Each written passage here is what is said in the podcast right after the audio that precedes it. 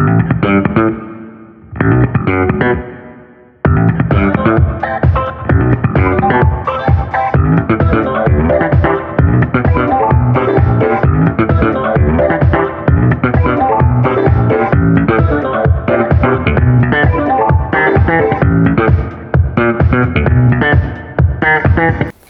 ดีค่ะ ยินดีต้อนรับสู่ Back for the Future เรียนรู้อดีตเพื่อเข้าใจอนาคต episode ที่ 12 ค่ะสำหรับวันนี้นะคะ วันที่ 13 เมษายน พศ 2563 ค่ะ ใครจะไปคิดคะว่าจะมีปีหนึ่งนะคะที่ประเทศไทยของเราจะไม่มีวันหยุด ช่วงสงกรานต์นะคะ เรายังมีวันสงกรานต์อยู่นะคะ ก็คือวันนี้นะคะวันที่ 13 แต่ว่าเดิมนะคะเดิมที่ช่วงสงการเนี่ยจะเป็นเทศกาลวันหยุดที่สำคัญของพี่น้องชาวไทย ที่หลาย ๆ คนนะคะ ก็จะได้เดินทางกลับบ้าน เดินทางไปเที่ยวนะคะ หาเพื่อนฝูง หาพ่อแม่พี่น้องนะคะ แล้วก็บรรยากาศที่ตนเองได้เติบโตขึ้นมา ใครจะคิดว่าในปีนี้จะไม่มีวันหยุดในเทศกาลสงกรารแล้ว ในที่สุดมันก็เกิดขึ้นนะคะ ไวรัสโควิด ได้ทำให้รัฐบาลได้ ตัดสินใจนะคะ ตั้งแต่ช่วงกลางเดือนที่แล้วว่าจำเป็นจะต้องเลื่อนนะคะ เลื่อนวันหยุดสงการอย่างไม่มีกำหนดนะคะ ยังไม่รู้ว่าเราจะได้หยุดวันหยุดราชการ 3 วันนี้นะคะ ทดแทนในวันไหน เพราะว่ายังไม่ไม่มีใครทราบนะคะว่าสถานการณ์จะดีขึ้นเมื่อไหร่ ถึงแม้ว่าเมื่อวานนี้นะคะจำนวนผู้ติดเชื้อจะลดลงนะคะ ก็คือประมาณ 33 คนเนี่ย แต่ก็ยังไม่แน่ใจนะคะว่าเมื่อไหร่ที่รัฐบาลเนี่ยจะเริ่มคลายนโยบายนะคะ ที่ให้คนเนี่ยทำงานอยู่กับบ้าน หรือว่าคลายนโยบายปิด ห้างสรรพสินค้านะคะ คลายนโยบายที่ให้คนไม่รับประทานอาหารในพัตคารนะคะ ซึ่งทั้งหมดเหล่านี้เนี่ยก็อาจจะต้องมีการสนทนานะคะ แลกเปลี่ยนนะคะรับฟังความคิดเห็นนะคะ จากหลาย ๆ ภาคส่วนเพื่อที่จะเป็นข้อมูลให้รัฐบาลได้ตัดสินใจค่ะ วันนี้นะคะ Back for the Future เรียนรู้อดีตเพื่อเข้าใจอนาคต episode ที่ 12 ค่ะ เราจะมา survey กันนะคะว่า ผู้นำของโลกเนี่ยเขาจัดการกับโควิดอย่างไรนะคะ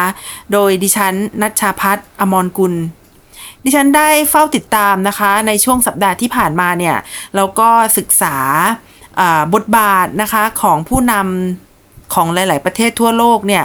แล้วพยายามทำความเข้าใจนะคะว่าแต่ละประเทศเนี่ยได้มีแนวทางในการจัดการนะคะ หรือว่ามีนโยบายนะคะ ในการแก้ไขปัญหาโควิดอย่างไรนะคะ ซึ่งสถานการณ์ในปัจจุบันนะคะ ไม่น่าเชื่อว่าเราจะมีผู้ติดเชื้อนะคะ มุ่งหน้าเข้าสู่ 2 ล้านคนแล้วนะคะ คือในวันอาทิตย์ที่ผ่านมาเนี่ยมีผู้ติดเชื้อประมาณ1ล้าน7แสน8หมื่นคนนะคะ แล้วก็ในจำนวนนี้เนี่ยมีผู้เสียชีวิตอยู่แสนกว่าคนนะคะ ผลกระทบทางเศรษฐกิจก็มหาศาลนะคะ โดย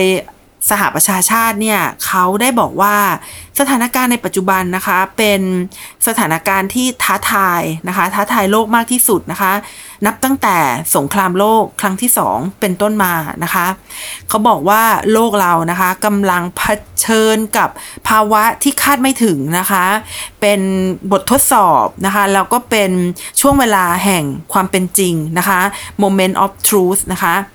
ที่จริงแล้วสิ่งที่ดิฉันอยากจะมา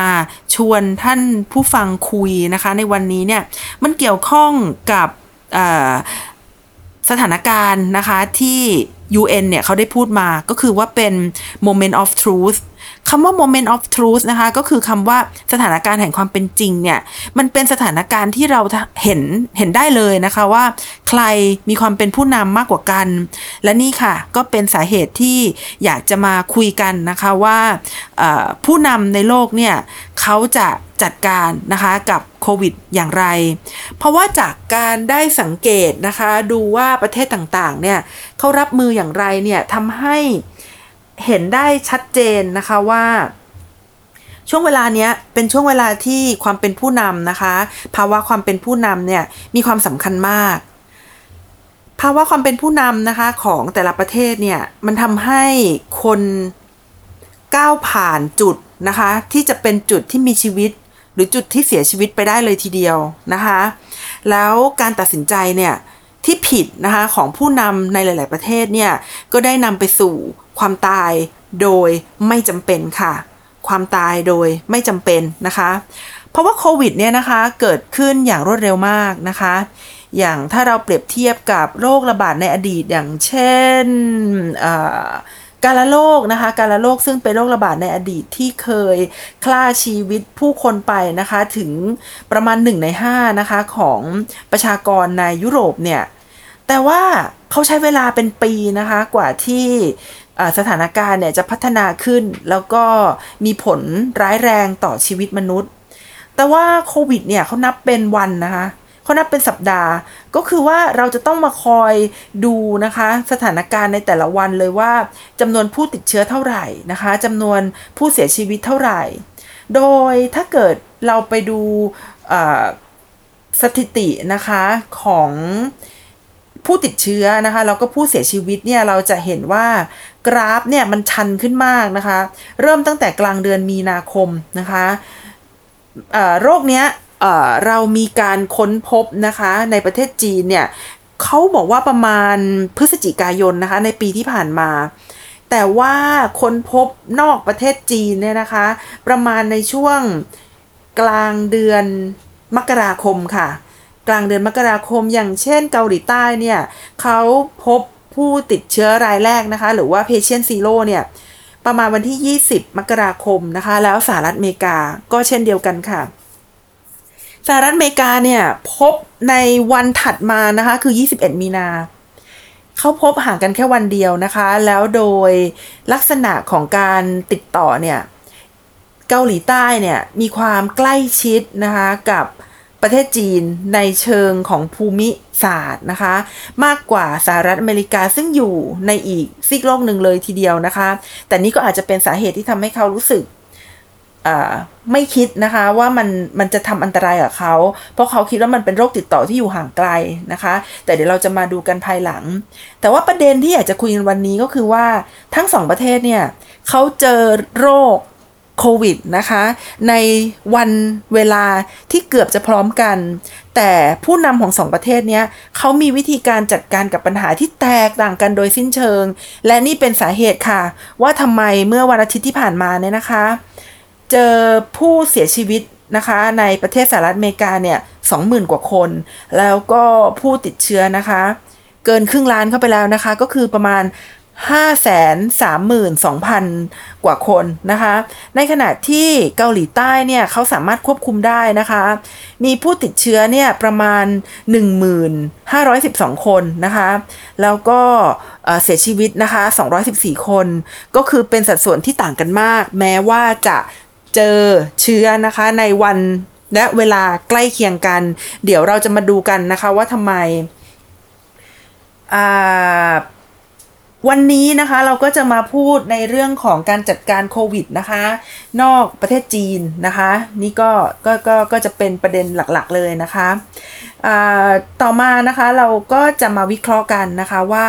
ความล้มเหลวของยุโรปนะคะ โดยเฉพาะอย่างยิ่งฝรั่งเศสเนี่ยนะคะอิตาลีนะคะ เกิดขึ้นได้อย่างไรนะคะ รวมทั้ง สหราชอาณาจักรแล้วก็สหรัฐอเมริกาด้วยนะคะทำไมสามประเทศนี้นะคะ คือยุโรปสหรัฐอเมริกาแล้วก็สหราชอาณาจักรเนี่ย ถึงล้มเหลวนะคะ ในการจัดการกับโควิดนะคะ ประเด็นต่อมานะคะประเด็นที่2นะคะก็คือเรื่องของความล้มเหลวนะคะของรัฐบาลในประเทศอื่น ๆนะคะ เช่นประเทศ อินโดนีเซียนะคะบราซิล แล้วก็เม็กซิโก เม็กซิโกนี่ก็น้องใหม่นะคะ มาแรงทีเดียวนะคะ ช่วงเมื่อวานนี้ก็พบผู้ติดเชื้อจำนวนมากนะคะ ประเด็นที่ 3 นะคะ ก็จะมาวิเคราะห์ให้ฟังค่ะ ในเรื่องของมาตรฐานทองคำนะคะ gold standard ตรงนี้ไม่ใช่มาตรฐานทองคำในเรื่องเงินนะคะ แต่มาตรฐานทองคำในที่นี้ก็คืออยากจะมาวิเคราะห์ว่า 3 ประเทศในโลก ที่มีการจัดการกับโควิดได้ดีมาก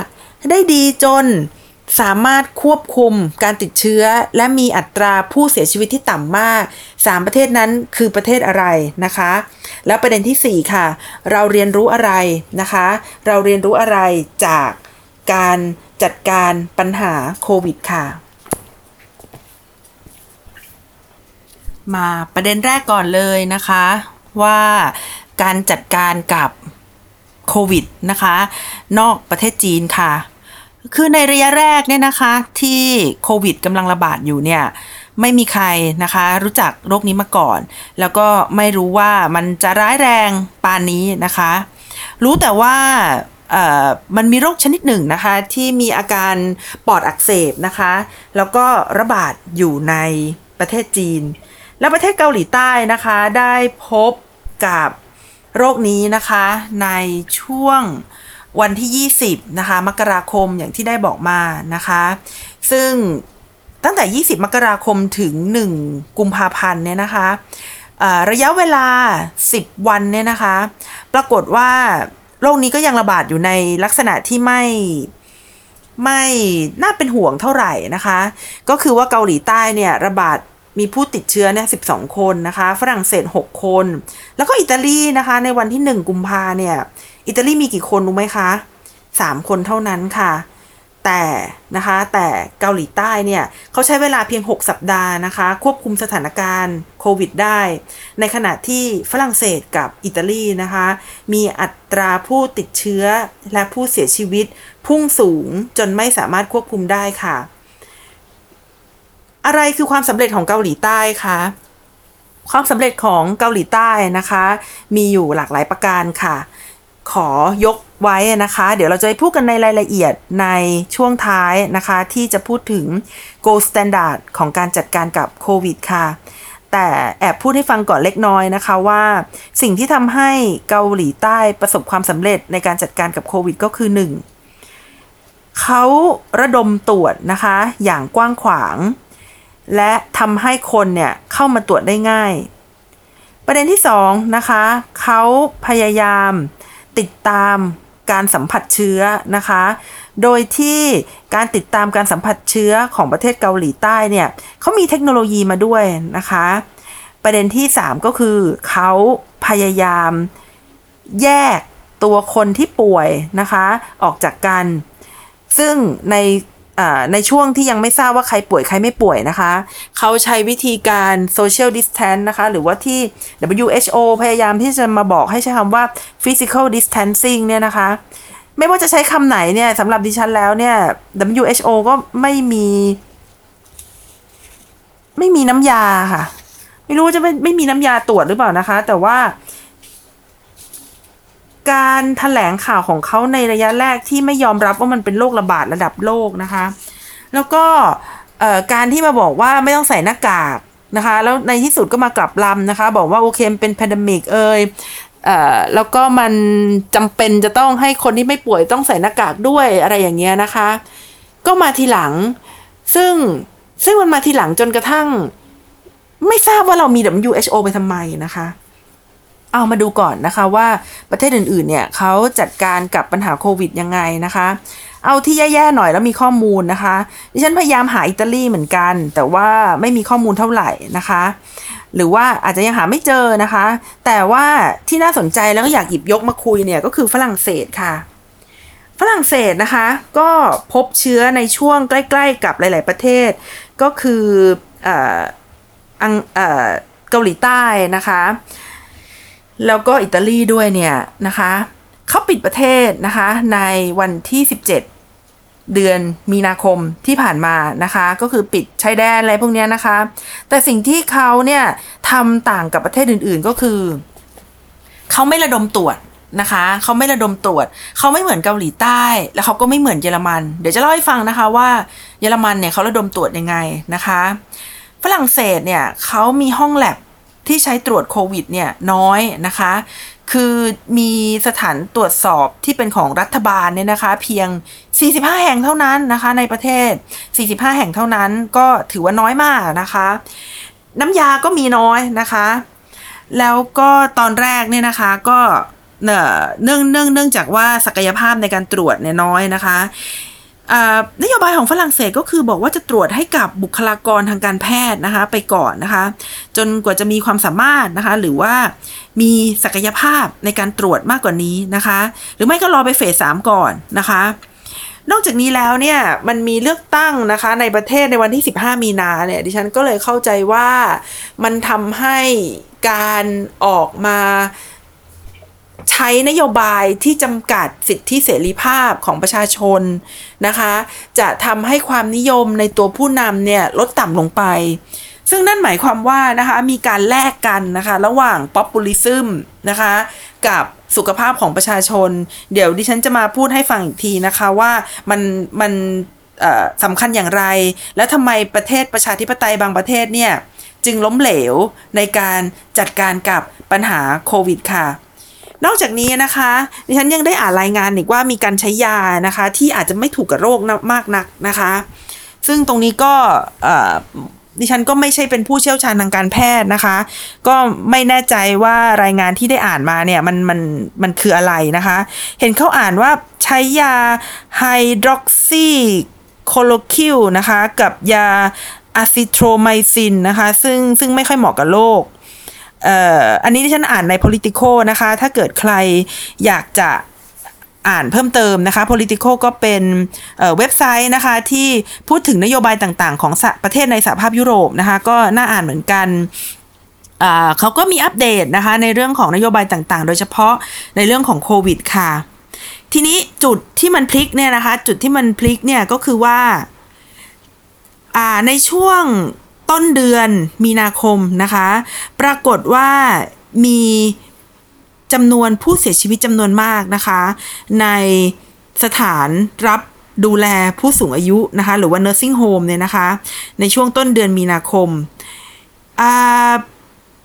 ผู้สูงอายุเนี่ย เป็นกลุ่มคนที่บอบบางนะคะ หรือว่าเป็นกลุ่มคนที่ เซนซิทีฟนะคะกับโรคโควิดเนี่ยมากก็คือว่าโดยส่วนใหญ่เนี่ยผู้ที่จะเสียชีวิตนะคะก็คือเป็นผู้สูงอายุนะคะ ตอนแรกเนี่ยที่มีสัดส่วนของผู้เสียชีวิตในบ้านที่ดูแลผู้สูงอายุนะคะเป็นจำนวนมากเนี่ยปรากฏว่าทางแพทย์ชุมชนนะคะ หรือว่าครอบครัวของผู้เสียชีวิตนะคะ แล้วก็นักการเมืองท้องถิ่นเนี่ยเขาพยายามนะคะพยายามที่จะ แจ้งข่าวนี้ไปให้กับรัฐบาลนะคะ แต่รัฐบาลก็ไม่สนใจนะคะ รัฐบาลก็ไม่ได้อตอบตอบกลับนะคะ หรือว่าแก้ไขปัญหาพวกนี้อย่างเป็นรูปธรรมนะคะรัฐบาลเนี่ยไม่แน่ใจว่าไม่ได้รับข้อมูลนะคะ หรือว่าไม่ได้จัดการกับข้อมูลอย่างเพียงพอนะคะ ว่ามีการเสียชีวิต มากผิดปกตินะคะที่ nursing home นะคะ ซึ่งจริง ๆ แล้วก็อาจจะไม่ใช่ยุโรปเอ่ออาจจะไม่ใช่ฝรั่งเศสประเทศเดียวนะคะ แต่ว่ายุโรปทั้งหมดแหละค่ะ ไม่ว่าจะเป็นสเปนนะคะเอ่อเบลเยียมนะคะสหราชอาณาจักรนะคะ หรือว่าอิตาลีเนี่ยเขาไม่เตรียมตัวนะคะ อย่างพอเพียงในการจัดการกับโควิด ในตอนที่เจอ patient zero เนี่ยนะคะ เขาไม่คิดค่ะ ว่าผลกระทบเนี่ยมันจะมากมายขนาดนี้นะคะเขาก็น่าจะเข้าใจอย่างซื่อจริงๆนะคะว่ามันมีอาการที่ไม่รุนแรงนะคะ แล้วก็ในช่วงระยะแรกเนี่ยก็ยังไม่มีใครตายนะคะด้วยโควิดนะคะในประเทศอิตาลีนะคะ คนตายคนที่3เนี่ยเพิ่งตายในวันที่ 25 กุมภานะคะ ในฝรั่งเศสนะคะ คนตายคนที่สามเนี่ยตายในวันที่สามมีนา ก็คือในช่วงต้นมีนานะคะ ฝรั่งเศส สเปน แล้วก็สหราชอาณาจักรนะคะ ตายในช่วงต้นมีนาหมดเลยนะคะ มีเบลเยียมกับเยอรมันเนี่ยจะตายในวันที่ 12 มีนาก็คืออาจจะมาช่วงกลางๆเดือนแล้ว ซึ่งถ้าเราดูตรงนี้นะคะ เราก็จะเห็นว่าเขาคาดเขาคาดไม่ถึงจริง ๆนะคะ ว่าโรคเนี้ย มันจะอันตรายขนาดนี้ เพราะว่าในช่วงแรกเนี่ยคนเสียชีวิตเนี่ยยังน้อยอยู่ แล้วก็ถ้าเกิดเชื้อถ้าเกิดเริ่มเจอเชื้อตั้งแต่มกรานะคะ แล้วคนเสียชีวิตคนที่3เนี่ยในเดือนมีนา แล้วก็มีอาการแทรกซ้อนอยู่แล้วเนี่ยมันทำให้เขาไม่ได้คิดกรณีที่แย่ที่สุดนะคะ หรือว่า worst case scenario แล้วก็ไม่สามารถจัดการกับปัญหาได้อย่างทันท่วงทีค่ะ โรคนี้นะคะด้วยความที่บางคนเนี่ยเขาจะคิดว่ามันเกิดขึ้นที่ประเทศจีนนะคะ มันเกิดขึ้นที่ประเทศจีน มันจึงเป็นโรคติดต่อที่เกิดในต่างประเทศนะคะ มันไม่ควรที่จะมาติดต่อกับประเทศเรา แต่เขาคงลืมไปนะคะว่าตอนนี้เนี่ยผู้คนเดินทางได้ทั่วโลก และเขาคงจะไม่ทราบนะคะว่าโควิดเนี่ยเป็นโรคที่ติดกันง่ายมากนะคะ เชื้อไวรัสตัวเนี้ย นะคะ อยู่ในอากาศอยู่ในพื้นผิวสัมผัสต่างๆเนี่ยได้นานมาก และจริง ๆ แล้วนะคะ มนุษย์เราเนี่ยมีความรู้เกี่ยวกับไวรัสนะคะ ที่ค่อนข้างที่จะน้อยมาก ถึงปัจจุบันนี้เรายังไม่มียานะคะที่สามารถรักษาไวรัสได้เลยค่ะสำหรับ ข้อมูลนะคะที่น่าสนใจก็คือว่าอิตาลีนะคะที่มีผู้เสียชีวิตนะคะจำนวนมากแล้วก็ผู้ติดเชื้อจำนวนมากนะคะมากๆเกือบที่สุดนะคะในยุโรปเนี่ยเขาบอกว่านะคะ Patient Zero หรือว่าผู้ติดเชื้อคนแรกเนี่ยนะคะ เป็นนักธุรกิจชาวเยอรมันนะคะ เดินทางในประเทศอิตาลีนะคะ โดยได้รับเชื้อมาจากมิวนิกนะคะ ในช่วงวันที่ 25 ถึง 26 มกราคมค่ะ ก็คือเชื้อของอิตาลีเนี่ยเป็นเชื้อที่ไม่ได้มาจากประเทศจีนโดยตรงนะคะ ต่อมานะคะมาดูประเทศอังกฤษนะคะสหราชอาณาจักรกันหน่อยนะคะว่าทำไมสหราชอาณาจักรนะคะถึงไม่ได้รับความชื่นชมนะคะว่าสาสามารถจัดการกับปัญหาได้ ที่ไม่ได้รับความชื่นชมก็เพราะว่ามันจัดการกับปัญหาไม่ได้ดีพอไงคะ ก็คือตอนแรกเนี่ยก็แข็งขันนะคะ บอกว่าเราจะผ่านมันไปได้นะคะแม้ว่าบางครอบครัวเนี่ยจะต้องพบกับความสูญเสียนะคะ นักวิจารณ์มองอังกฤษค่ะว่านิ่งเกินไปนะคะ ช้าเกินไปนะคะ ช้ากว่ามาครงอีกนะคะ ช้ากว่าฝรั่งเศสอีกในการจัดการกับปัญหานะคะ ก็คือถ้าเราดูเราดู ตอนแรกเนี่ยนะคะ นโยบายของอังกฤษเนี่ยที่เข้าออกมาเนี่ยนะคะก็คือว่าจะใช้ herd immunity นะคะ herd immunity ก็คือปล่อยให้คนติดกันเองนะคะ จนกระทั่งแต่ละคนเนี่ยได้สร้างภูมิคุ้มกันของตัวเองขึ้นมานะคะ จนภูมิคุ้มกันนี้กลายเป็นภูมิคุ้มกันของฝูงชนจนกระทั่งไม่ติดอีกต่อไปนะคะ แต่ว่ากว่าที่จะเกิดเป็น herd immunity เนี่ยนะคะ มันก็อาจจะทำให้คนติดเชื้อมากมาย จนกระทั่งเกินความสามารถของระบบหลักประกันสุขภาพ แห่งชาติของอังกฤษที่จะรับไหวนะคะ แต่ตอนแรกเขาบอกว่าเขารับไหวนะคะ เขาบอกว่า ใครคือเขาเขาคือที่ปรึกษานะคะของอังกฤษเนี่ยนะคะที่ปรึกษาของใครไม่รู้แต่ว่าในข่าวเขียนว่าที่ปรึกษานะคะ advisor นะคะ บอกว่าโควิดเนี่ยมีความรุนแรงปานกลางนะคะ แล้วก็ สำนักงานหลักประกันสุขภาพนะคะ แห่งชาติของอังกฤษเนี่ยรับมือไหวนะคะ เพราะฉะนั้นเนี่ยในช่วงแรกเนี่ย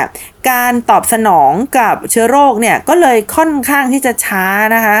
ช้าเกินไปนะคะ ตรวจน้อยมากนะคะ ตอนแรกก็ตรวจเฉพาะเจ้าหน้าที่นะคะ ก็เหมือนกับประเทศฝรั่งเศสนะคะ ก็คือในช่วงแรกเนี่ยก็จะตรวจเฉพาะเจ้าหน้าที่เท่านั้นนะคะ มีคนเขาวิพากษ์วิจารณ์นะคะ ว่าสาราชอาณาจักรแม้กระทั่งช่วงสัปดาห์ที่ผ่านมาเนี่ยก็ยังตรวจน้อยอยู่นะคะ คือถึงแม้ว่าคนจะติดโรคมากมายนะคะแล้วก็กราฟเนี่ยจะชันมากขึ้นตั้งแต่ช่วงกลางเดือนมีนาคมเป็นต้นมาเนี่ย แต่ก็ยังตรวจได้แค่วันละหนึ่งหมื่นคนค่ะ ในขณะที่ประเทศเยอรมันเนี่ยตรวจได้สัปดาห์ละห้าแสน คนนะคะเยอรมันตรวจได้สัปดาห์ละ 5 0 0 0 0 0 คนในขณะที่ประเทศอังกฤษเนี่ยตรวจได้แค่เพียงวันละ 10,000 คนเท่านั้นค่ะ ซึ่งก็ได้รับการวิพากษ์วิจารณ์นะคะว่าตรวจน้อยไปนะคะ มีคุณหมอคนหนึ่งนะคะในสหราชอาณาจักรนะคะเขาก็เทสผลโควิดเองนะคะ เนื่องจากว่าเขามีอาการแล้วก็ให้เพื่อนเขาที่เพื่อนหมอนะคะ ที่ประเทศจีนเนี่ยส่งชุดตรวจมาให้นะคะ เขาก็พบว่าเขาเป็นนะคะ แต่ว่าระหว่างนั้นนะคะเขาก็แพร่เชื้อไปให้กับผู้ป่วยเยอะแล้วนะคะ แล้วก็ในช่วงกลางเดือนมีนาคมเนี่ย เมื่อกราฟเนี่ยมันชันมากขึ้นนะคะในที่สุดวันที่ 16 มีนาคมนะคะท่านนายกรัฐมนตรีของอังกฤษก็ตระหนักนะคะ ว่าหายนะได้เกิดขึ้นแล้ว ถึงได้เพิ่งจะมี แนวคิดนะคะในการกันให้คนไม่ได้อยู่ใกล้กันนะคะ เพิ่งจะมี social distancing นะคะ แล้วก็มีนโยบายให้ผู้คนที่อายุมากกว่า 70 ปีขึ้นไปนะคะ งดออกจากบ้าน ดังนั้นในกรณีของอังกฤษนะคะก็คืออที่ปรึกษานะคะให้คำปรึกษาว่าไม่เป็นไรเรารับอยู่นะคะนโยบายนะคะก็ก็เลย ตอบสนองโควิดเนี่ยค่อนข้างที่จะช้าค่ะ แล้วก็ไม่ทันการนะคะ ต่อมานะคะประเทศที่เป็นมีผู้ติดเชื้อมากที่สุดในโลกนะคะอ่าก็คือประเทศสหรัฐอเมริกาค่ะ ประเทศสหรัฐอเมริกาก็มาประมาณเดียวกับสหราชอาณาจักรนะคะ ก็คือว่าไม่สนใจนะคะ แล้วก็มาบอกว่าไม่เป็นไรนะคะ ไวรัสจะหายไปเองเหมือนปาฏิหาริย์ในวันหนึ่งนะคะ อันนี้ก็พูดเหมือนกับ ประเทศเม็กซิโกเหมือนกันนะคะ แล้วแม้กระทั่งประธานาธิบดีนะคะ ของสหรัฐอเมริกายังบอกเป็นเรื่องหลอกลวงนะคะ เป็นเรื่องหลอกลวงโคโรนาเนี่ยเป็นเรื่องหลอกลวงนะคะ แต่ว่าทรัมป์เนี่ยแกมากลับลำนะคะ แกมากลับลำเปลี่ยนแปลงไปเนี่ยในช่วงสองสัปดาห์มานี้เองนะคะ ก็คือในช่วงหลังการเปลี่ยนแปลงการตัดสินใจในสหราชอาณาจักรนะคะ เขาบอกว่ามีกราฟอยู่ 3 กราฟนะคะ ที่ทำให้ทรัมป์เนี่ยเเปลี่ยนแปลงแนวทางการดำเนินนโยบายนะคะ เกี่ยวกับโควิดนะคะ ก็คือกราฟที่ทำให้เห็นว่า ถ้าไม่มีการแทรกแซงอะไรเลยนะคะ ก็จะมีผู้ติดเชื้อโควิดในประเทศสหรัฐอเมริกาเนี่ยสองแสนคนค่ะ แล้วหลังจากนั้นเป็นต้นมานะคะทรัมป์ก็เลยยอมกลับลำค่ะ เออไม่ใช่ติดเชื้อ 2 0 0 0 0 0 คนนะคะ คนอเมริกันค่ะจะตาย 2 0 0 0 0 0 คนนะคะ ถ้าไม่มีการเข้าไปแทรกแซงค่ะ เอ่อ จากการพบผู้ติดเชื้อในวันเดียวกันนะคะ คือประมาณวันที่ 20 21 มกราคมเนี่ย เกาหลีใต้นะคะ เขาตัดสินใจจัดการกับปัญหาทันที ในขณะที่ผู้นำสหรัฐอเมริกาไม่สนใจนะคะ แล้วก็ยังพูดว่าเป็นเรื่องหลอกลวงอีกต่างหากเนี่ย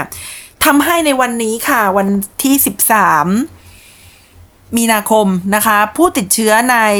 เกาหลีใต้เนี่ย มีอยู่ประมาณ 10,000 คน เท่านั้นนะคะ แล้วก็อัตราการเสียชีวิตเนี่ยก็ต่ำมากนะคะ แต่ว่าเกาหลีใต้เนี่ยเขาเน้นการตรวจนะคะเขาตรวจมากกว่าสหรัฐอเมริกานะคะถึง 3 เท่านะคะ เทียบกับจำนวนหัวประชากรนะคะ แล้ว เกาหลีใต้เนี่ยเขาสามารถผลิตชุดตรวจนะคะ ได้ปัจจุบันนะคะได้ 3 5 0 0 0 0 ชุดต่อวัน แล้วก็สามารถเพิ่มจำนวนนะคะได้เป็น 1 ล้านชุดต่อวันค่ะ นี่ก็คือศักยภาพนะคะ แล้วก็การตัดสินใจของผู้นำเกาหลีใต้ ที่แตกต่างจากผู้นำของสหรัฐอเมริกาค่ะ ผู้นำของสหรัฐอเมริกานะคะ เเขา มันคือคือคือมันมีหลักฐานนะคะว่าเขาได้ทราบข่าวนะคะ ตั้งแต่เดือนเอ่อกันยาพฤศจิกาแล้วนะคะว่ามันมีปัญหานะคะ มันมีปัญหาเกิดขึ้นที่ประเทศจีน มันมีเชื้อโรคที่คล้ายๆซาแล้วก็ทำลายปอดอยู่นะคะ แต่ว่าเขาไม่ไม่ ไม่ฉุกคิดนะคะ ไม่เตรียมตัวนะคะ ที่จะรับมือกับโรคนี้นะคะ มันมีคำแนะนำแต่ว่า ไม่ว่าจะเป็นทฤษฎีอะไรนะคะคำแนะนำที่ดีอะไรเนี่ย ถ้าเกิดผู้ที่กุมอำนาจอยู่ไม่เอาไปทำนะคะคำแนะนำนั้นก็ไร้ค่าค่ะถ้าจะเปรียบเทียบนะคะ มันก็อาจจะคล้ายกับเหตุการณ์ Pearl Harbor นะคะ Pearl Harbor ที่บอกว่ามีอ่าญี่ปุ่นนะคะ เข้ามา ทิ้งระเบิดเนี่ยที่เพิร์ลฮาร์เบอร์โดยที่สหรัฐอเมริกาไม่ทันตั้งตัวนะคะ หรือว่าปฏิวัติอิหร่านนะคะในปีคศ 1979 ที่ทำให้สหรัฐอเมริกาเนี่ยต้องเปิดตูดนะคะหนีออกมาจากอิหร่านเนี่ยหรือว่าเหตุการณ์ nine one one เนี่ยมันก็เป็นเหตุการณ์ที่สหรัฐอเมริกาเนี่ยก็พอจะมีข่าวอยู่แล้วนะคะ พอจะมีข่าวอยู่บ้างแล้ว แต่ไม่ตัดสินใจนะคะ ไม่ตัดสินใจว่าจะทำอย่างไร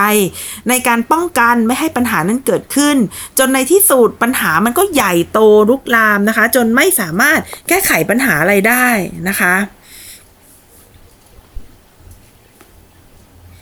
นอกจากนี้นะคะ ก็ยังได้มีคำแนะนำนะคะ ไปยังประธานาธิบดีทรัมป์เนี่ยหลายต่อหลายครั้งนะคะ แต่ว่าทุกครั้งเนี่ยทรัมป์ก็จะออกมาปฏิเสธค่ะ แล้วก็บอกว่าทุกอย่างเนี่ยมันควบคุมได้นะคะ เราคุมคนจีนได้นะคะ คนจีนไม่ได้มีอะไรเราสามารถควบคุมได้ แต่ว่าเขาไม่ได้ควบคุมนะคะ การติดเชื้อที่มาจากยุโรปนะคะ กว่าเขาจะเลิกเที่ยวบินเนี่ยนะคะจากจากจีนแล้วก็ยุโรปนะคะ ก็นานมากนะคะ แล้วก็ CDC นะคะ หรือว่ากรมควบคุมโรคของสหรัฐอเมริกานะคะ ก็ทำเทสคิสออกมาช้าช้าเกินไปนะคะ และที่สำคัญเลยเนี่ยเขามีการวิเคราะห์นะคะว่า ตัวผู้นำเนี่ยมีบทบาทอย่างมากในการ กำหนดนโยบายแล้วก็ทำให้โควิดในสหรัฐอเมริกาเนี่ย มันกระจายมากกว่าที่ควรจะเป็นค่ะ มาจาก 3 สาเหตุดังต่อไปนี้ ประเด็นที่1นนะคะก็คือทรัมป์เนี่ยเชื่อมั่นในตัวเองมากเกินไปนะคะ แล้วก็เป็นคนที่หัวชนฝา ไม่ยอมเปลี่ยนแปลงนะคะ เชื่ออะไรก็จะเชื่ออย่างนั้น ประเด็นที่ 2 ค่ะ ทรัมป์เนี่ยไม่มีคนแวดล้อมที่เห็นต่างกับเขานะคะ เขาจะคบหรือว่าเรียกใช้เฉพาะคนที่เห็นด้วยกับเขา ถ้าเราจำได้นะคะในช่วงแรก ๆ ที่เขาขึ้นมาเป็นประธานาธิบดี เขามีการไล่คนรอบข้างเขานะคะ ให้ออกจากงานเนี่ยด้วยทวิตเตอร์นะคะ เขาไม่พอใจเขาก็ไล่ออกไปเลย ดังนั้นเนี่ยจึงไม่มีคนที่จะให้ข้อมูลที่แตกต่างจากสิ่งที่เขาคิดนะคะ เพราะว่าใครที่คิดต่างเขาเขาเขาไม่คุยเลยนะคะเขาไล่ออกไปเลย เขาจะคุยแต่กับคนแวดล้อมที่คิดคล้ายกับเขาเท่านั้นค่ะ แล้วทั้งสองประการนี้นะคะ มันก็ได้ทำให้เกิดผลกระทบประการสุดท้ายที่สำคัญมากค่ะ ก็คือทั้งกระบวนการนะคะในการตัดสินตกลงใจทางนโยบายนะคะ ไม่มีข้าราชการคนใดนะคะ หรือไม่มีเจ้าหน้าที่ภาครัฐคนใดเนี่ยจะสามารถ กล้านะคะ คิดตัดสินใจหรือว่าให้ข้อมูลที่ถูกต้องกับประธานาธิบดีทรัมป์นะคะ นี่ก็คือสาเหตุที่ทำไมสหรัฐอเมริกาจึงมีผู้ติดเชื้อนะคะ แล้วก็มีผู้ที่เสียชีวิตมากมายถึงขนาดนี้ค่ะทีนี้มาดูประเทศอื่น ๆ บ้างนะคะ ประเทศอื่น ๆ บ้าง ที่น่าเป็นห่วงนะคะก็คือประเทศอินโดนีเซีย ตอนนี้สถิติยังไม่ขึ้นนะคะ ยังไม่ได้ติดอันดับโลก แต่ว่าเนื่องจากประเทศนี้เนี่ยมีประชากรถึง 270 กว่าล้านคนนะคะ หากเกิดอะไรขึ้นนะคะ หากเกิดอะไรขึ้นก็จะยากที่จะควบคุมเช่นเดียวกันนะคะ เมื่อสัปดาห์ที่ผ่านมาเนี่ยนะคะโจโควิโดโดเนี่ยเพิ่งจะมายอมเปิดเผยข้อมูลนะคะ เกี่ยวกับ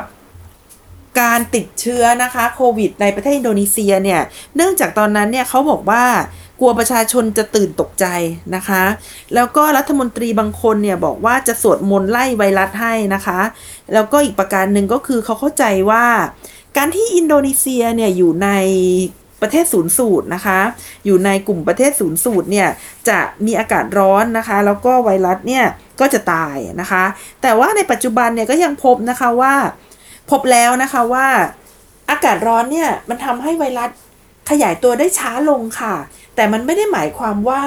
ไวรัสจะขยายตัวไม่ได้เลยนะคะ ในประเทศอินโดนีเซียเนี่ยมีมีมีคนประชากรเนี่ยประมาณ 272ถึง276 ล้านคนเนี่ยนะคะ แต่ว่าชุดตรวจเนี่ยจำกัดมากนะคะ แล้วก็มีสถานที่ที่ตรวจเนี่ยเพียง 20 แห่งทั่วประเทศนะคะ นี่ก็อาจจะเป็นสาเหตุที่ว่าทำไมประเทศอินโดนีเซียเนี่ยถึงมีจำนวนผู้ติดเชื้อน้อยนัก แต่ทำไมคนของไทยนะคะ ไปดาวะที่อินโดนีเซียเนี่ย70 คนนะคะ กลับมาวันแรกก็พบผู้ติดเชื้อถึง 40 กว่าคนแล้วนะคะ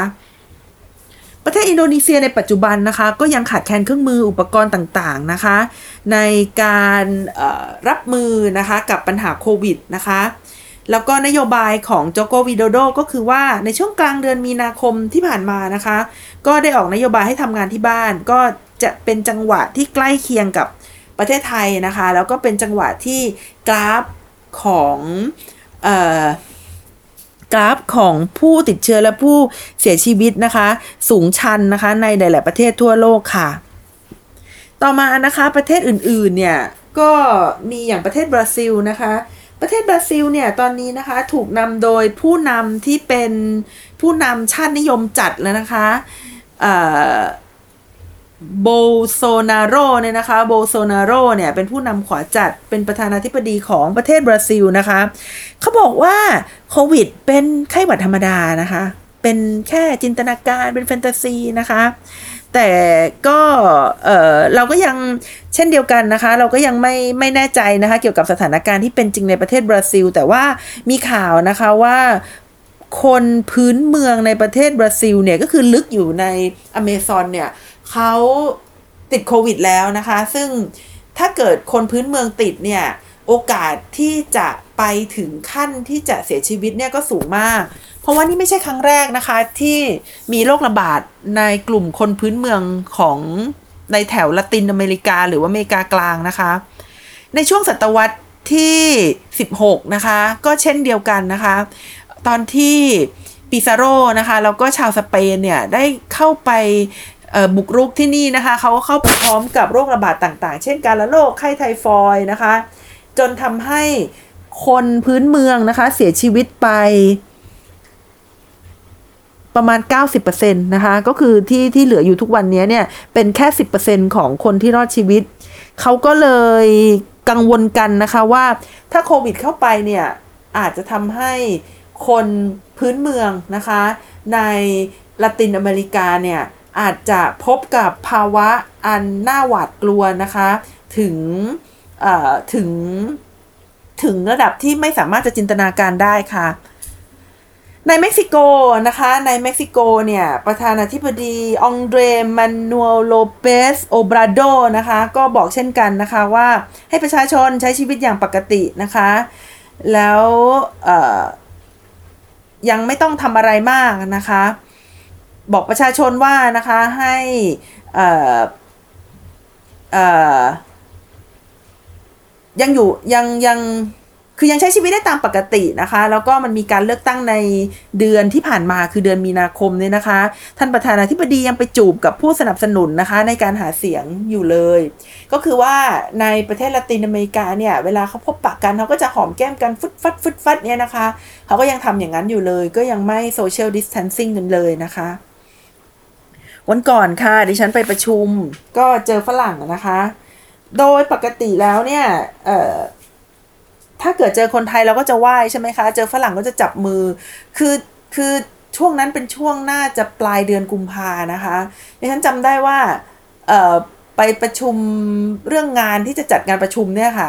แล้วเจอฝรั่งปรากฏว่าฝรั่งก็โน้มตัวมาจะมาจับมือดิฉันตกใจนะคะ ฉันก็เออ ไหว้ไปเลยนะคะ คือคือไม่กล้าจับมือ เพราะว่าตอนนั้นที่มีความตระหนักว่าโรคนี้มันอันตรายนะคะ แล้วก็สามารถติดต่อกันได้โดยการสัมผัสนะคะ เอา้ามาดูหลายประเทศที่มีปัญหาแล้วนะคะ ไม่ว่าจะเป็นยุโรปอังกฤษหรือสหรัฐอเมริกาเนี่ย เราลองมาดู gold standard กันบ้างนะคะ ลองมาดูกันว่าประเทศที่เขาสามารถจัดการกับโควิดได้อย่างดีเนี่ยเขาทำยังไงบ้างนะคะ ประเทศแรกเลยนะคะ ที่ดิฉันให้เป็นอันดับ 3 เลยนะคะ ในการจัดการกับโควิดเนี่ยนะคะ ก็คือตึงตึงตึงตึงขอเสียงหน่อยนะคะ ประเทศสิงคโปร์นั่นเองค่ะ ประเทศสิงคโปร์โดยท่านประธานาธิบดีลีเซียนลุงนะคะ ได้รับการเชิดชูยกย่องนะคะ จากหลายหลายองค์กรในโลกนะคะ ว่าเป็นผู้นำที่สามารถสื่อสารในภาวะวิกฤตได้ดีมากนะคะ ลองมาดูว่าสิงคโปร์เขาทำอะไรนะคะ สามอย่างนะคะที่ทำให้สิงคโปร์ประสบความสำเร็จ ประการแรกก็คือระดมตรวจนะคะ สิงคโปร์มีการระดมตรวจอย่างมโหฬารมากนะคะ ใครๆก็สามารถตรวจได้แล้วก็ตรวจได้ฟรีด้วยค่ะลีเซนลุงนะคะใช้แนวทางนะคะ tracing campaign นะคะ อันนี้ก็เหมือนเกาหลีใต้เลยก็คือว่า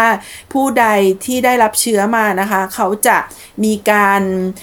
ตรวจ นะคะ อยู่เสมอเลยว่าคนคนนั้นเนี่ยได้เดินทางไปที่ไหนมาบ้างนะคะ ซึ่งสาเหตุที่ทำให้สิงคโปร์นะคะ แล้วก็เดี๋ยวจะเล่าเรื่องเกาหลีใต้ด้วยเนี่ยนะคะเขาเตรียมตัวได้อย่างดีนะคะ เนื่องจากว่าไม่กี่ปีที่ผ่านมาเนี้ยสิงคโปร์นะคะเคยเจอโรคซามาก่อนนะคะ เคยเป็นศูนย์กลางของการระบาดเออมันมันเริ่มต้นที่ฮ่องกงก็จริงนะคะ แต่ว่ามันเป็นระบาดเยอะๆเนี่ยที่สิงคโปร์แล้วก็ สิงคโปร์เนี่ยเขาก็เลยมีการเตรียมตัวนะคะให้กับโรคโควิดอย่างมาก ในขณะที่เกาหลีใต้นะคะเขาเคยเจอเมอร์สนะคะเมื่อ 5-6 ปีก่อน เขาก็เลยกังวลนะคะ แล้วก็มีการจัดการรับมือกับปัญหาได้เช่นเดียวกันค่ะประการที่ 3 นะคะ ของสิงคโปร์เนี่ยอย่างที่เมื่อกี้บอกว่าประการแรกก็คือ test มโหฬารนะคะ ประการที่ 2 บอกว่ามี โครงการในการที่จะติดตามการสัมผัสของโรคนะคะ ประการที่ 3 สิ่งที่สำคัญที่สุดนะคะก็คือว่า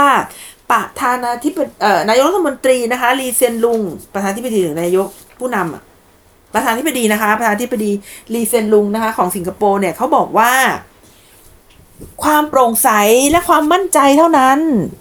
ความโปร่งใสและความเชื่อมั่นนะคะใหม่ ความโปร่งใสและความเชื่อมั่นเท่านั้นที่จะทำให้สิงคโปร์สามารถฟันฝ่าวิกฤตนะคะโควิด ไปได้นะคะ ดิฉันขออนุญาตแปลสปีดของท่านนะคะ ครั้งที่ประมาณ 18 มีนาเนี่ยนะคะ ประมาณหรือช่วงช่วงราวๆนั้นนะคะ ที่ที่เขาออกมาบอกว่า เราโปร่งใส ถ้ามีข่าวร้ายเราจะบอกท่าน ถ้ามีอะไรที่ต้องทำเราก็จะบอกท่าน ถ้าคนไม่เชื่อท่าน แม้เราจะมีนโยบายที่ดียังไง ก็ทำไม่สำเร็จนะคะ นี่ก็คืออประธานาธิบดีลีเซียนลุงนะคะของสิงคโปร์ก็คือจะบอกตรงๆนะคะ มีข่าวร้ายก็จะบอกนะคะ มีอะไรที่จะทำก็จะบอกนะคะ แล้วก็ ต้องการความเชื่อมั่นจากประชาชนนะคะ เขาบอกว่าถ้าคนไม่เชื่อท่านเนี่ย แม้เราจะมีนโยบายที่ดียังไงก็ทำไม่สำเร็จนะคะ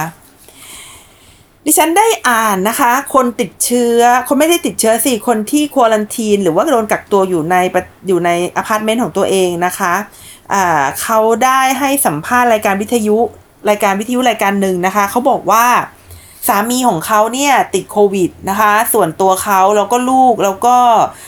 แม่บ้านอีกท่านหนึ่งเนี่ยซึ่งอยู่บ้านเดียวกันอยู่ในอพาร์ตเมนต์เดียวกันนะคะ ก็เลยจำเป็นที่จะต้องกักตัวนะคะ เป็นระยะเวลา 14 วันเพื่อที่จะดูว่าติดโรคหรือเปล่าค่ะ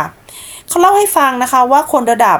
รัฐมนตรีว่าการกระทรวงสาธารณสุขนะคะวิดีโอคอลเข้ามาหาเขาในวันละสามครั้งนะคะ ถามว่าอยู่ที่ไหนนะคะ เป็นไข้หรือเปล่าอาการเป็นยังไงนะคะ ก็คือเป็นการแสดงให้เห็นนะคะว่ามีความห่วงใยนะคะมากว่าคนที่จำเป็นจะต้องควอลันทีนเนี่ยจำเป็นจะต้องอยู่ในสายตานะคะว่าเขาอยู่ที่ไหนเขาออกไปเพ่นพ่านหรือเปล่านะคะ สิงคโปร์เนี่ยเขาเป็นประเทศที่ตอบสนองไวมากนะคะ ตอบสนองไวพอๆกับเกาหลีใต้เลยนะคะ เขาปิดงานอีเวนท์ทุกงานนะคะ แล้วก็ในช่วงระยะแรกเนี่ยเขาเป็นประเทศแรก ๆเลยนะคะ ที่วัดไข้คนทุกคนเนี่ยเข้ามาถึงที่ที่มาถึงประเทศเขาเนี่ยเขาจะวัดไข้นะคะ ในสถานที่ราชการนะคะ แล้วก็ในสถานที่สาธารณะทั้งหลายเนี่ยเขาก็จะมี ที่วัดอุณหภูมิด้วยนะคะเขามีแผนที่โควิด -19 ด้วยนะคะ บอกอให้ให้ดูเลยนะคะว่าคนที่ติดเชื้อแล้วเคยไปทางไหนมาบ้างนะคะ เพื่อที่จะให้คนที่เป็นกลุ่มเสี่ยงนะคะ เช่นอ่าอย่างดิฉันนี่อยู่ศูนย์ราชการเนี่ยนะคะ คนที่ ติดโควิดเนี่ยเคยมาที่เซเว่นศูนย์ราชการหรือเปล่านะคะ สมมุติว่ามาเนี่ยดิฉันก็จะได้สังเกตอาการตัวเองให้ให้ละเอียดยิ่งขึ้นนะคะ ว่ามีอาการหายใจปกติหรือเปล่าจมูกได้กลิ่นหรือเปล่า มีอาการไอหรือเปล่านะคะ ก็จะได้ไปตรวจนะคะ หรือว่าควอลันทีนตัวเองนะคะ เพื่อที่จะทำให้ตัวเองเนี่ยไม่เป็นภัยคุกคามทางสุขภาพกับคนอื่นนะคะ แล้วเขาก็มีการบังคับใช้นะคะ ซึ่งอันนี้เป็นจุดเด่นของสิงคโปร์อยู่แล้วก็คือเขาเป็นเมืองแห่งการเสียค่าปรับนะคะ สิงคโปร์เนี่ยเขาบอกไว้เลยว่าคนใกล้ชิดกับคนที่เป็นโควิดนะคะ ทุกคนต้องกักตัวนะคะ ไม่เช่นนั้นต้องเข้าคุกนะคะ แล้วก็ยังต้องเเสียค่าปรับอีก 10,000 ดอลลาร์นะคะ ก็ประมาณ สองหมื่นห้าพันบาทค่ะ นี่แสดงให้เห็นว่านะคะ รัฐบาลสิงคโปร์เนี่ยเขาไม่กลัวนะคะ แล้วเขาก็กล้ากล้าหาญนะคะที่จะตัดสินใจนะคะเขาเอ่อปิดนะคะปิดไนท์คลับนะคะแล้วก็ปิดโรงหนังนะคะ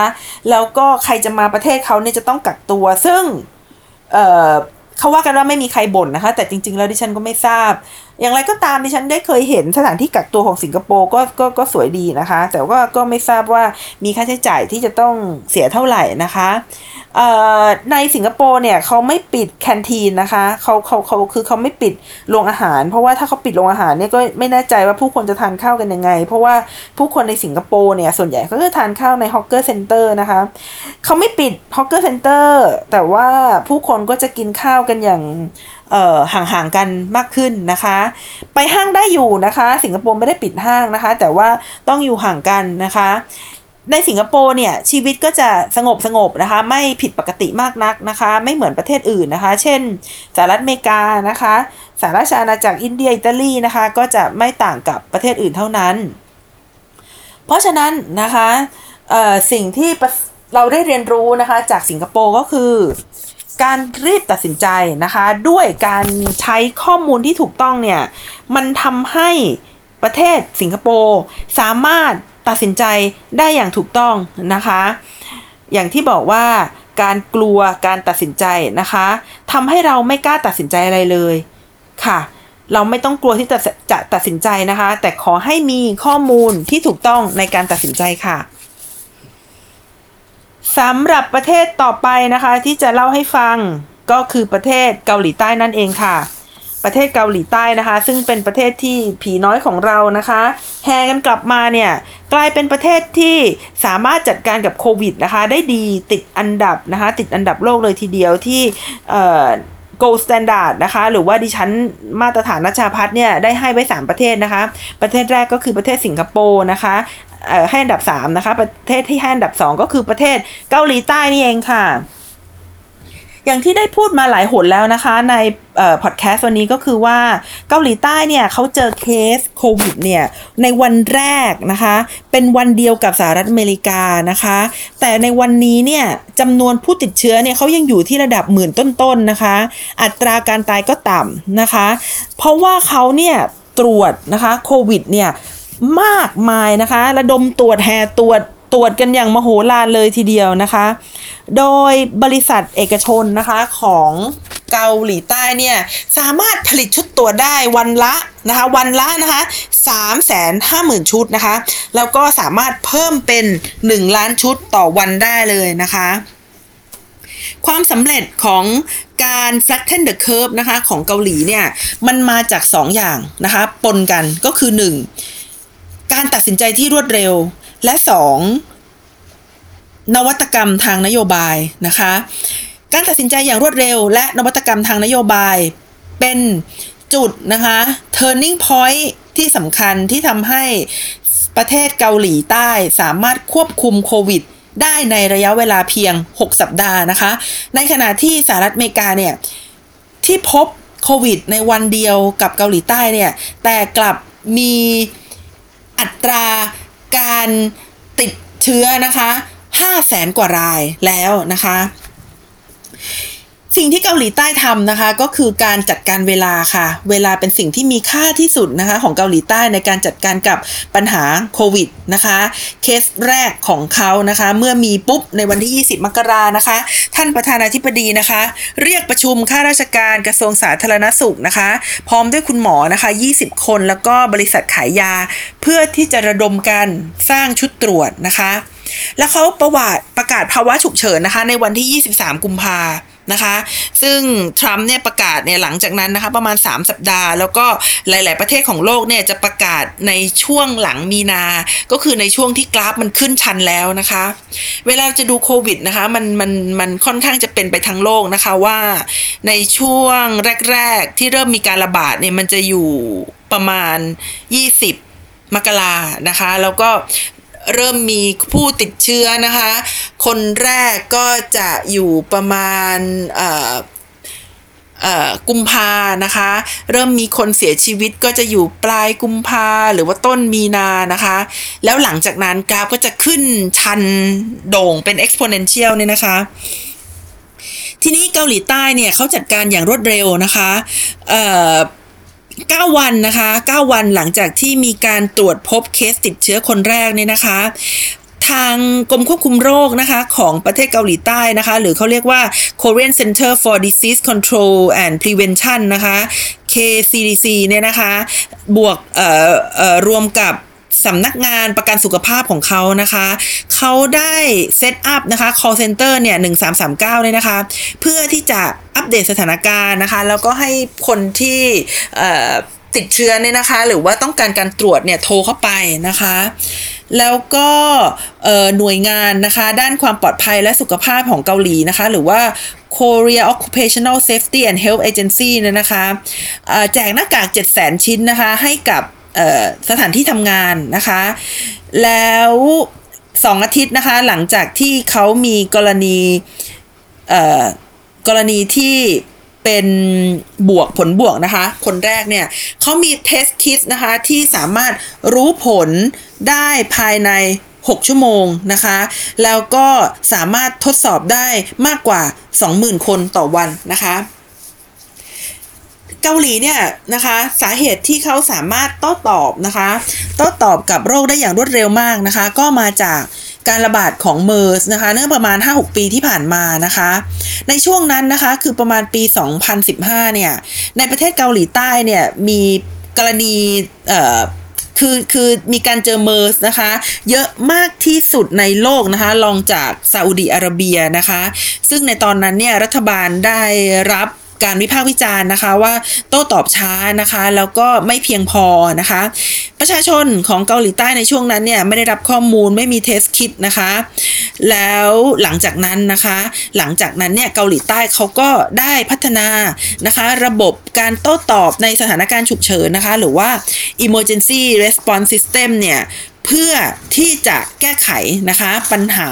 ในกรณีที่มีภาวะฉุกเฉินขึ้นนะคะ และนอกจากที่จะตรวจได้อย่างรวดเร็วเนี่ยดิฉันได้เล่าเมื่อกี้ว่ามี policy innovation นะคะ policy innovation ของเขาคืออะไรนะคะ ก็คือการใช้นวัตกรรมนะคะ เทคโนโลยีใหม่ๆเนี่ยเข้ามาใช้ในการกำหนดนโยบายค่ะ เช่นเขามีแอปพลิเคชันนะคะ แล้วก็ CCTV หรือว่าโทรทัศน์ กล้องวงจรปิดเนี่ยนะคะ เพื่อที่จะปักหมุดนะคะ คน นะคะว่าได้เดินทางไปที่ไหนบ้าง ได้ทำให้เกิดการติดเชื้อได้อย่างไรบ้าง ถ้าเรายังจำป้า super spreader ได้นะคะป้า super spreader ก็คือป้าที่เขาไปโบสถ์มาแล้วก็ไม่ยอมรับว่าตัวเองอาจจะติดโควิด แล้วก็อาจจะทำให้คนเป็นพันคนติดเพราะป้าเนี่ยนะคะ ทำไมเขาทำไมทำไมเกาหลีใต้เขาถึงทราบว่าป้าไปไหนมาบ้างนะคะ ก็เพราะว่าเกาหลีใต้เนี่ยเขามี geolocation ไงคะเขาสามารถ locate ได้ว่าคุณป้า super spreader เนี่ยเขาได้เดินทางไปไหนมาบ้าง เขาได้พบปะกับใครมาบ้าง แล้วเขาก็เรียกคนเหล่านั้น พร้อมกับคนใกล้เคียงเนี่ยมาตรวจก่อนเลยค่ะ ซึ่ง นวัตกรรมนะคะ นวัตกรรมใหม่ทางด้านนโยบายเนี่ยประสบความสำเร็จอย่างมากนะคะ ในการช่วยชีวิตคน แล้วก็สามารถชะลอไวรัสได้นะคะ นอกจากเรื่องของ geolocation แล้วเนี่ยประเทศเกาหลีใต้เนี่ยประสบความสำเร็จอย่างมากนะคะ ในการให้คนมาตรวจได้ง่ายที่สุดนะคะ ก็คือ 1 เดือนนะคะ หลังจากเจอเชื้อเนี่ย ก็คือประมาณวันที่ 23 กุมภานะคะ เขามีการ drive thru นะคะ ก็คือให้สามารถเข้ามาตรวจได้ง่ายเลยนะคะ ไม่จำเป็นต้องลงจากรถนะคะ มีคนเอ่อมีมีสถานีนะคะที่สามารถ drive thru เข้ามาได้เนี่ยถึง 70 สถานีทั่วประเทศนะคะ แล้วก็มี lab อีก 600 แห่งนะคะ คนเนี่ยก็เลยมาตรวจได้เยอะนะคะ แล้วก็แถมยัง social distance ได้ด้วยนะคะ นอกจากนี้นะคะก็ยังมีระบบนะคะการสาธารณสุขเนี่ยที่รับแต่เคสโควิดนะคะก็คือบอกเลยว่าใครเป็นเคสโควิดเนี่ยให้ไปที่นี่นะคะเพื่อให้เจ้าหน้าที่สาธารณสุขเนี่ยได้ป้องกันตัวอย่างดีนะคะ มีการใส่ชุดป้องกันเเต็มที่นะคะสำหรับสถานพยาบาลเนี่ยที่รับคนเป็นโควิดโดยเฉพาะนะคะ อันเป็นการกันคนนะคะที่เป็นโรค ออกจากคนที่ไม่เป็นโรคค่ะ ประการที่สำคัญนะคะที่ดิฉันได้เห็นเนี่ยจากประสบการณ์ของเกาหลีใต้นะคะ ก็คือความสามารถของรัฐบาลในระดับชาตินะคะ ที่ลงมาจัดการกับปัญหาแบบรวมศูนย์ค่ะ คือในในในบางเรื่องก็ต้องการการจัดการแบบรวมศูนย์นะคะ ในบางเรื่องก็ต้องการการจัดการแบบกระจายอำนาจ แต่ในโควิดเนี่ยมันทำให้เราเห็นว่า เกาหลีใต้เขารู้ว่าควรจะทำอะไรในเวลาไหนนะคะ ก็คือว่ารัฐบาลเนี่ยเขาใช้อำนาจของเขานะคะนำทั้งภาครัฐ ภาคเอกชน แล้วก็ภาคท้องถิ่นนะคะ มาร่วมมือกันในการแก้ไขปัญหา เขาให้ชุมชนนะคะดิฉันไม่ทราบว่าเขาเรียกว่าอะไรเนี่ย แต่เป็นแคล้ายอสมอบ้านเขาเนี่ยนะคะ ช่วยกันไปตรวจนะคะ ก็เลยทำให้ได้เคส แล้วก็สามารถกันคนที่เป็นโรคเนี่ย ออกจากคนที่ไม่เป็นโรคนะคะ เขาไม่ให้ท้องถิ่นนะคะ แก้ไขปัญหาแบบแยกส่วน แต่เขาใช้วิธีการบูรณาการกัน เพราะฉะนั้นประเทศเกาหลีใต้ไม่มีการที่ท้องถิ่นแต่ละท้องถิ่นจะมาแย่งกันซื้อหน้ากากนะคะ หรือว่าแย่งกันซื้อชุด PPE แต่รัฐบาลนะคะส่วนกลางเนี่ยเสนอมาตรการต่างๆเนี่ยนะคะ ให้เมืองแล้วก็จังหวัดเนี่ยนะคะ มีพื้นฐานในการจัดการกับปัญหา เช่นหน้ากากนะคะ หน้ากากเนี่ยจริง ๆ แล้วในประเทศ ต่างๆ ก็พบปัญหาเดียวกันนะคะ ก็คือว่าหน้ากากขาดตลาดนะคะ หรือว่าที่ซื้อได้ก็จะมีราคาพุ่งมากนะคะ แต่ว่าในเกาหลีใต้เขาจัดการก็คือว่ารัฐบาลเนี่ยซื้อหน้ากากนะคะ 80%ที่ผลิตในประเทศนะคะ แล้วก็นำหน้ากากเนี่ยมาให้กับรัฐบาลก่อนนะคะ ก็ทำให้สามารถควบคุมราคาได้นะคะ เขาแบ่งให้ประชาชนเนี่ยไปซื้อหน้ากากนะคะ ตามตัวเลขสุดท้ายของปีเกิดนะคะ เช่นเเกิดในปี 1984 เนี่ยนะคะ เลข 4 เนี่ย ก็สามารถไปซื้อได้นะคะ ในวันที่ 4 ในวันที่ 14 ในวันที่ 24 เนี่ยนะคะ เพื่อไม่ให้คนเนี่ยแห่กันไปซื้อหน้ากากในวันเดียวกันนะคะนอกจากนี้ราคาก็ยังสามารถควบคุมได้ด้วยค่ะ คือมีราคาแค่ 1.27 เหรียญสหรัฐนะคะ ก็ประมาณ เอ่อ ประมาณน่าจะ 40 กว่าบาทนะคะ ในขณะที่หน้ากาก N95 ที่สหรัฐอเมริกาเนี่ยเขาให้แต่ละรัฐเนี่ยแยกกันซื้อ พอแย่งกันมันก็เกิดมีการให้ราคานะคะดีมานมันมาก ให้ราคาจุดตัดก็เลยไปอยู่ที่ 30 เหรียญดอลลาร์ต่อสหรัฐนะคะ ในกรณีของหน้ากาก N95 ในประเทศสหรัฐอเมริกาเทียบกับเหรียญกว่าๆนะคะ ในประเทศเกาหลีใต้ค่ะ ต่อมานะคะประเทศสุดท้ายที่ดิฉันขอยกนิ้วนะคะ ให้เป็นประเทศที่สามารถจัดการกับปัญหาโควิดได้ดีที่สุดค่ะ ก็คือประเทศเยอรมนีค่ะ ประเทศเยอรมนีนะคะ ประเทศเยอรมนีเนี่ยนะคะมีผู้นำหญิงเหล็กนะคะ ซึ่งในในทางการเมืองแล้วเราก็พอจะทราบนะคะ ว่าเธอได้เตรียมตัวที่จะก้าวลงจากตำแหน่งในไม่ช้านะคะเอ่อแองเจล่าเมเกิลเนี่ยนะคะเขาเออบอกว่านะคะเขามีนโยบายเดียวนะคะก็คือ to tell the truth นะคะ บอกความจริงให้กับประชาชนนะคะประเทศเยอรมันเนี่ยเป็นประเทศที่น่าสนใจนะคะในการศึกษาการจัดการเชิงนโยบายนะคะ เพราะว่ามันทำให้เราเห็นถึงเป้าหมายที่เป็นอันหนึ่งอันเดียวกันของประเทศนะคะ แล้วก็ทำให้เห็นว่าประชาธิปไตยสามารถแก้ไขปัญหา โรคติดต่อได้นะคะ เราไม่จำเป็นต้องใช้โมเดลของประเทศจีนนะคะ เราใช้โมเดลของประเทศสามประเทศนี้คือเกาหลีใต้สิงคโปร์และที่สำคัญอย่างยิ่งนะคะ ก็คือประเทศเยอรมนีนะคะ ในการแก้ไขปัญหาโควิดค่ะ เมื่อสัปดาห์ที่ผ่านมาเนี่ยนะคะออสองสัปดาห์ที่ผ่านมาเนี่ยนะคะ เมเคิลเนี่ยนะคะไปปาฐกถานะคะ ครั้งแรกนะคะ บอกประชาชนนะคะด้วยความสงบนะคะ แล้วก็บอกว่ามีเหตุผลนะคะ ต้องมีวินัยนะคะ เพื่อที่จะทำอย่างไรก็ได้ให้ไวรัสเนี่ยระบาดน้อยที่สุดนะคะ ประการที่3เนี่ยก็บอกว่าเนื่องจากว่านางเกิดในเยอรมันตะวันออกนะคะ แล้วนางต้องต่อสู้อย่าง ยิ่งนะคะ เพื่อที่จะให้ได้มาซึ่งเสรีภาพ ดังนั้นเสรีภาพเนี่ยเป็นสิ่งที่สำคัญที่สุดของเธอ การที่เธอจะมาใช้นโยบายในการแก้ไขปัญหาโควิด โดยจำกัดสิทธิเสรีภาพของประชาชน จึงเป็นสิ่งที่มันจำเป็นจริง ๆ ถึงจะต้องทำนะคะ มันไม่ใช่สิ่งที่จะทำได้โดยง่ายนะคะ แล้ว ข้อที่4เนี่ย เนื่องจากว่า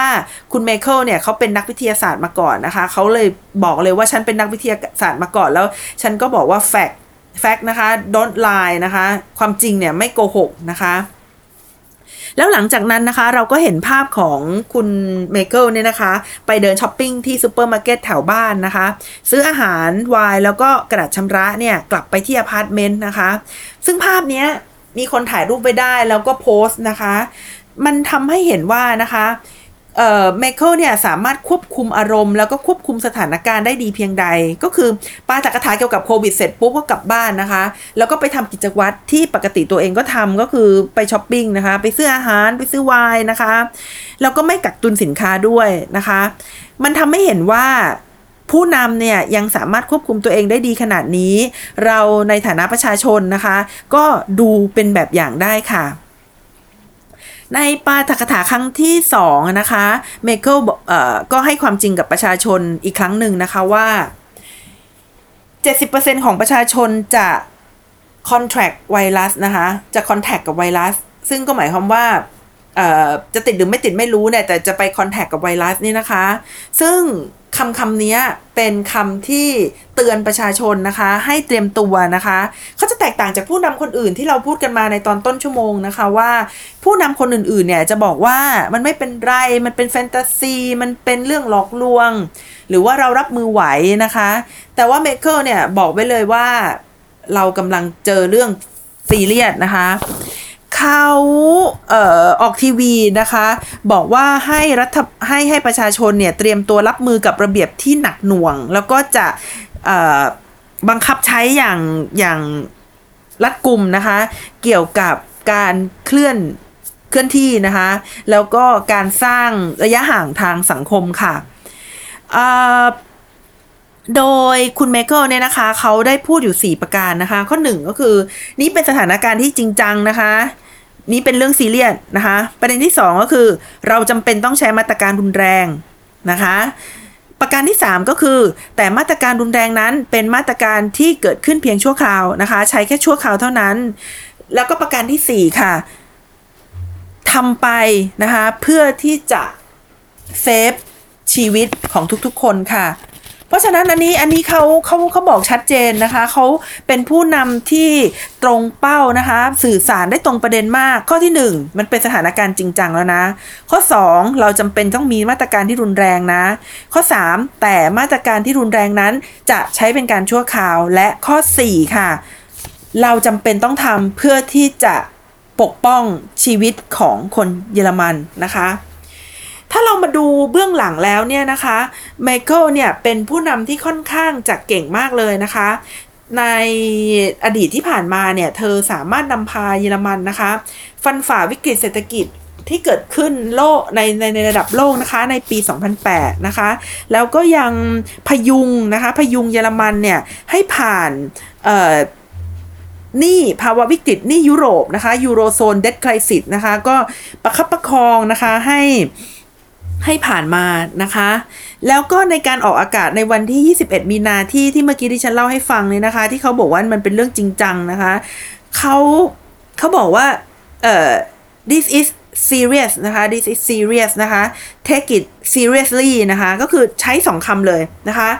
ใช้คำว่า serious เนี่ยสองครั้งเลยนะคะ เขาบอกว่าตั้งแต่การรวมชาติอ่าไม่สินะคะ ไม่สิเขาบอกว่าไม่สิตั้งแต่สงครามโลกครั้งที่สองต่างหาก ไม่มีครั้งไหนแล้วที่จะมีอะไรท้าทายประเทศของเรา และต้องการความเป็นอันหนึ่งอันเดียวกัน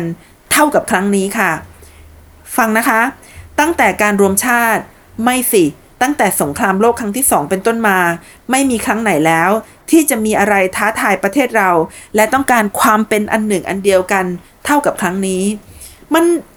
มันโอ้โหฟังแล้วเลือดพล่านเลยนะคะ ฟังแล้วรู้สึกโอ้โห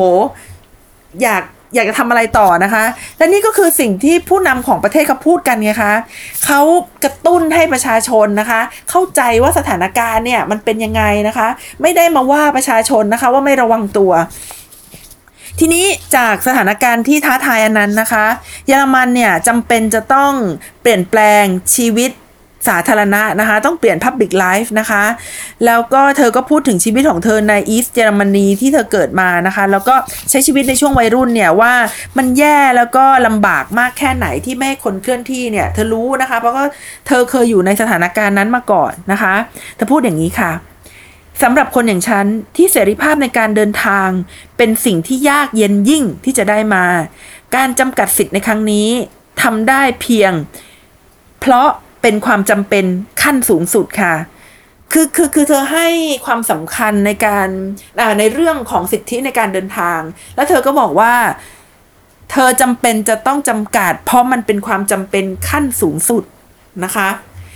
เมื่อเราวิเคราะห์ speech ของเมเคิลนะคะ เราก็เลยได้ว่าสิ่งที่เมเคิลพยายามที่จะให้นะคะก็คือ ให้ความเป็นจริง ให้ความนิ่งนะคะ แล้วก็ให้เหตุผล ให้ความเป็นจริง ให้ความนิ่ง แล้วก็ให้เหตุผลนะคะเมเคิลไม่โกหกเมเคิลไม่กระโตกกระตากนะคะ แล้วก็เมเคิลไม่พูดไปเรื่อย เพ้อเจ้อไปเรื่อยนะคะ แล้วก็สิ่งที่ดิฉันรู้สึกแปลกใจมากนะคะ ก็คือว่าเมเคิลเนี่ย ไม่เคยใช้คำว่า war เลยนะคะ ไม่เคยว่าเรากำลังต่อสู้ เรากำลังทำสงครามกับไวรัสไม่เคยใช้เลยนะคะ แต่สิ่งที่เมเคิลใช้เนี่ยคำของเขาก็คือคำว่า challenge นะคะคือความท้าทายนะคะ ไม่มีครั้งไหนแล้วที่จะมีอะไรท้าทายประเทศเรา และต้องการความเป็นอันหนึ่งอันเดียวกัน เท่าครั้งนี้ค่ะ เมเคิลนะคะเป็นคนที่ใช้ความเป็นจริงนะคะ แล้วก็ความนิ่งนะคะ แล้วก็คำสัญญาที่จะไม่มีแล้วก็ไม่ยอมทิ้งนะคะ ให้ประชาชนจมอยู่กับความไม่แน่นอนและความหวาดกลัวนะคะ ไม่ยอมทิ้งให้ประชาชนจมอยู่ในความไม่แน่นอนและความหวาดกลัวค่ะสิ่งที่เมเคิลทำนะคะก็คือระดมระดมตรวจเช่นกันนะคะคล้ายๆ กับเกาหลีใต้กับประเทศสิงคโปร์นะคะ ก็ระดมตรวจนะคะ จนกระทั่งสามารถตรวจได้ 5 0 0แสนคนต่อสัปดาห์นะคะ แล้วก็มีอัตราการตายเนี่ยที่น้อยมากนะคะ สามารถหาเครื่องช่วยหายใจนะคะ แล้วก็หาคลินิกนะคะสำหรับโควิดได้อย่างเพียงพอนะคะ และแม้กระทั่งตัวเลขผู้ติดเชื้อเริ่มจะนิ่งแล้วนะคะเมเคิลก็พูดชัดมากนะคะ ว่ายังไม่เลิกการจำกัดการเดินทางนะคะ เขาพูดชัดนะคะ ขออนุญาตพูดให้ฟังนะคะ ฉัน จะทำฉันจะขอพูดให้ชัดเลยนะคะว่าขณะนี้มันไม่ใช่เวลาที่จะพูดถึงการลดความความลดข้อบังคับนะคะลดข้อบังคับในการเดินทางนะคะก็คือถึงแม้ว่าเยอรมนีเนี่ยจะมีจำนวนผู้ติดเชื้อลดน้อยลง แต่ว่า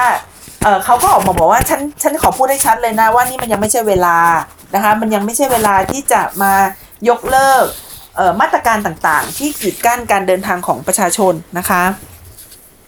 สาเหตุที่ทำให้ดิฉันเนี่ยยกอิตาเอ่อยกยกยกประเทศเยอรมันเนี่ยเป็นประเทศอันดับหนึ่งในการจัดการกับปัญหานะคะก็คือ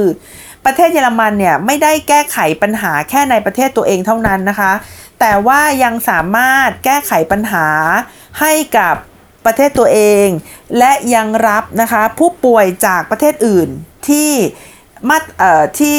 การแพทย์เขาไม่สามารถรับมือได้แล้วนะคะ อย่างเช่น อิตาลีกับฝรั่งเศสด้วยนะคะ แปลว่าระบบสุขภาพของเขานะคะ ดีมากเลยนะคะ ดีมากในระดับที่สามารถรับคนเข้ามาได้นะคะ เยอรมันนะคะ มีคนตายน้อยมากนะคะ เพราะว่ามีเทสอย่างระดมกันตรวจเลยนะคะ แต่เขาก็ยังไม่สามารถบอกได้นะคะว่าเราชนะแล้วนะคะ ก็คือเขาก็ยังบอกว่ามันก็ยังอยู่ในสถานการณ์ที่ยังต้องเฝ้าระวังกันอยู่นะคะ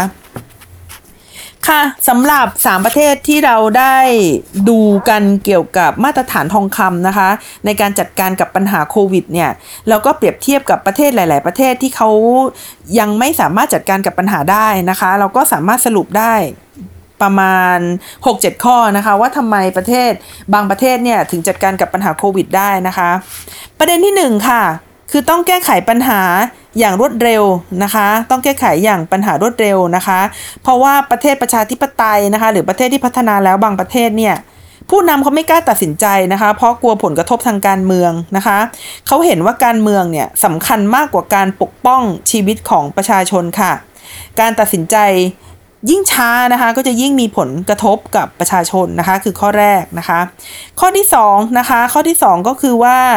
แต่ละประเทศเนี่ยจะต้องมีความพร้อมค่ะ ทั้งความพร้อมนะคะ ทางการแพทย์นะคะ ความพร้อมทางด้านการวิจัยนะคะ ต้องมีชุดตรวจอย่างเพียงพอนะคะ ต้องมี